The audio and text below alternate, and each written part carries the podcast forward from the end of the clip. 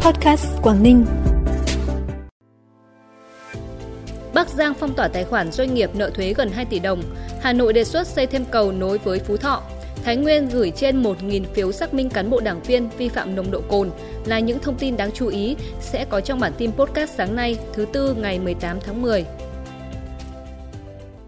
Thưa quý vị và các bạn, Cục Thuế tỉnh Bắc Giang mới đây đã ban hành quyết định cưỡng chế thuế đối với công ty trách nhiệm hữu hạn J1, cụm công nghiệp Hoàng Mai, thôn Hoàng Mai, thị trấn Nánh, huyện Việt Yên bằng biện pháp trích tiền từ tài khoản, yêu cầu phong tỏa tài khoản của doanh nghiệp tại kho bạc nhà nước, tổ chức tín dụng. Nguyên nhân bị cưỡng chế là do doanh nghiệp này nợ tiền thuế, tiền chậm nộp đã quá 90 ngày kể từ ngày hết hạn nộp thuế, hết thời hạn gia hạn nộp thuế, số tiền bị cưỡng chế gần 2 tỷ đồng. Theo Cục Thuế tỉnh Bắc Giang, thông qua các biện pháp thu nợ thuế, 9 tháng năm nay, toàn ngành thuế thu nợ từ các tổ chức doanh nghiệp cá nhân được gần 2,3 nghìn tỷ đồng.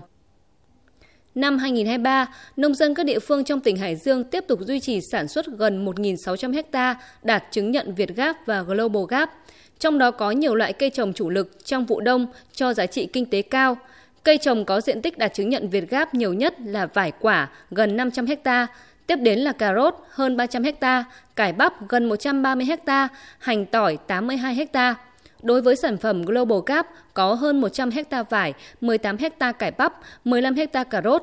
Tại các vùng sản xuất đạt chứng nhận Việt Gap và Global Gap, các hợp tác xã doanh nghiệp thu mua sẽ tư vấn, hỗ trợ nông dân về giống, kỹ thuật, vật tư, phân bón. Phương thức sản xuất này đã giúp nông dân có lợi nhuận cao trong sản xuất nông nghiệp, từ đó mạnh dạn đầu tư, mở rộng diện tích. Tranh thủ thời tiết thuận lợi, khoảng 3.000 hecta lúa sớm đang được bà con trong toàn tỉnh Bắc Cạn khẩn trương thu hoạch.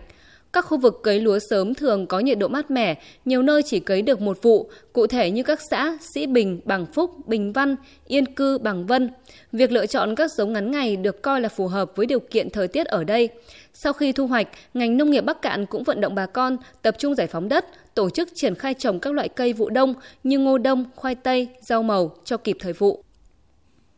Tại thành phố Hà Giang, tỉnh Hà Giang có một ngôi làng hoang sơ bình dị mộng mơ đến lạ kỳ mang tên Khuổi Mi. Cũng như nhiều bản làng đẹp ở Hà Giang khác, du khách đến Khuổi Mi ngoài trải nghiệm ngắm cảnh còn có thể tìm hiểu nhiều hơn về cuộc sống của người Giao ở đây. Đặc biệt người dân bản địa còn mang đến cho du khách những trải nghiệm tuyệt vời như hái thảo quả dưới những tán rừng già, hái chè san tuyết cổ thụ hàng trăm năm tuổi trên sườn dãy núi Tây Côn Lĩnh, Nắm được tiềm năng rất lớn từ du lịch trải nghiệm tại địa phương, hiện nay Ủy ban nhân dân xã Phương Độ đã có nhiều cách làm để thu hút khách du lịch như tổ chức lễ hội văn hóa dân tộc Giao, tổ chức các lớp dạy tiếng Anh cho người dân bản địa, trồng hoa đào, hoa ban dọc đường trong thôn, trồng hoa cải, đồng thời tuyên truyền và hỗ trợ các hộ dân lập nhà bằng mái cọ truyền thống thay cho mái tôn để gìn giữ nét độc đáo vốn có của địa phương mình.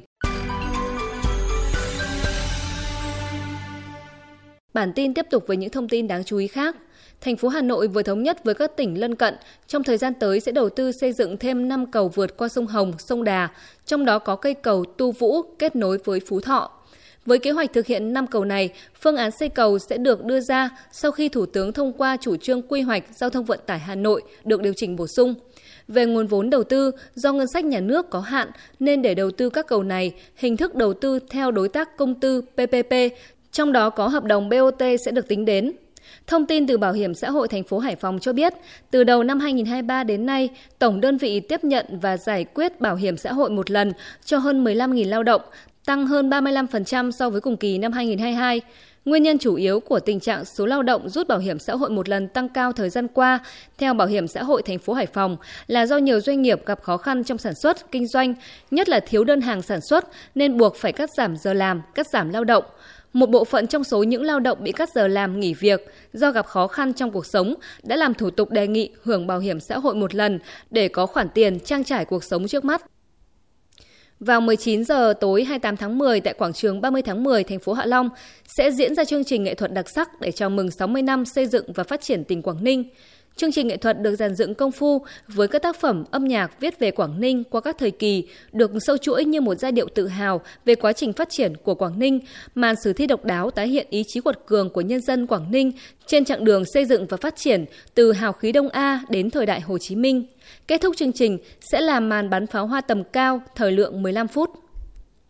Thông tin từ Công an tỉnh Thái Nguyên, lực lượng chức năng đã gửi trên 1.000 phiếu xác minh trường hợp là cán bộ đảng viên vi phạm nồng độ cồn.